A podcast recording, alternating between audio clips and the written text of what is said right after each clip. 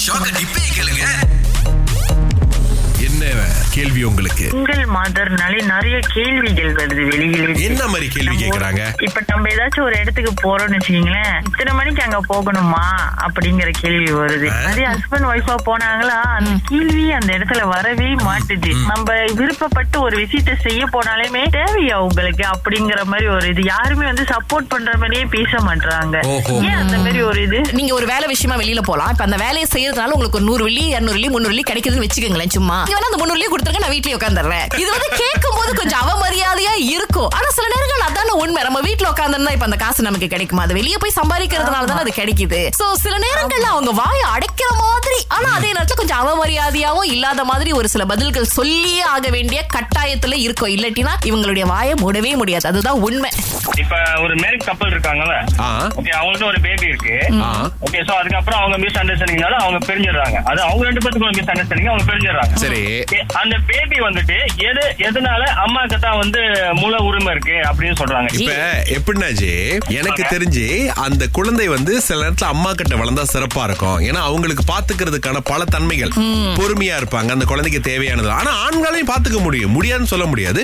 அது முழுக்க முழுக்க இவங்க கோர்ட்டு கொண்டு போயிட்டு நீதிபதி மனுக்கு சொல்லணும். எனக்கு இந்த வசதி இருக்கு எனக்கு இந்த தகுதி இருக்கு என்னால முடியும்னு. அப்படி வந்து தீர்ப்பு ஒருத்தவங்க பக்கமா வந்தா கண்டிப்பா அந்த குழந்தை வந்து யாருகிட்ட வளர்றது நியாயமா இருக்கோ போவாங்க. அப்புறம் ஒரு வயசு வந்ததுக்கு அப்புறமா அந்த குழந்தைக்கே அந்த முடிவு எடுக்கிற உரிமை வரும் என்ன கேள்வி உங்களுக்கு? ஆபீஸ்ல இல்ல கம்பெனில ஃபேக்டரியில வந்துட்டு கண்டிப்பா நம்மளுக்கு வந்து மெடிக்கல் லீஃப் அதெல்லாம் இருக்கும் கரெக்டா ஓ நம்ம வந்துட்டு அத ஃப்ரீக்வன்ஸா பாய்க்க முடியாது. ஏதாவது இவனோ இல்ல நம்மளுக்கு உடம்பு முடியாட்டி மட்டும் தான் பாய்க்க முடியும் அது ரெண்டுமே.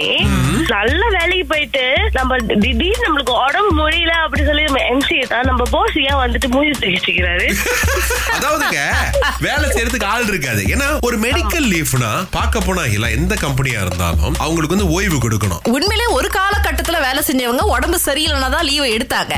அப்புறம் போக போக பாத்தீங்கன்னா ஓகே இன்னைக்கு ஒரு மாதிரி எந்திரிக்கிறதுக்கே கஷ்டமா இருக்கு. ஒரு லீவை போடுவோம் அப்படின்னு ஒரு சில பேர் பண்றதுனால பாசஸ் உண்மையிலேயே நமக்கு உடம்பு சரியில்லைனா கூட நம்பவே மாட்டாங்க இல்ல தெரியுமா இப்ப வேர்ல்ட் கப் சீசன் வேற. ஆ.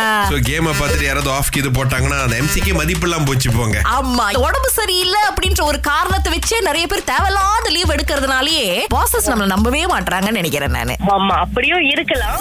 திங்கள் முதல் வெளிவரை காலை ஆறிலிருந்து பத்து வரை. கலக்கல் காலையில் இணைய தவறாதீங்க. ராகா ஆஹா சிறந்த இசை.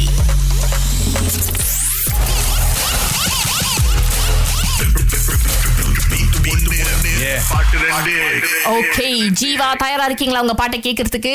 தயாரா இருக்கேன். இதோ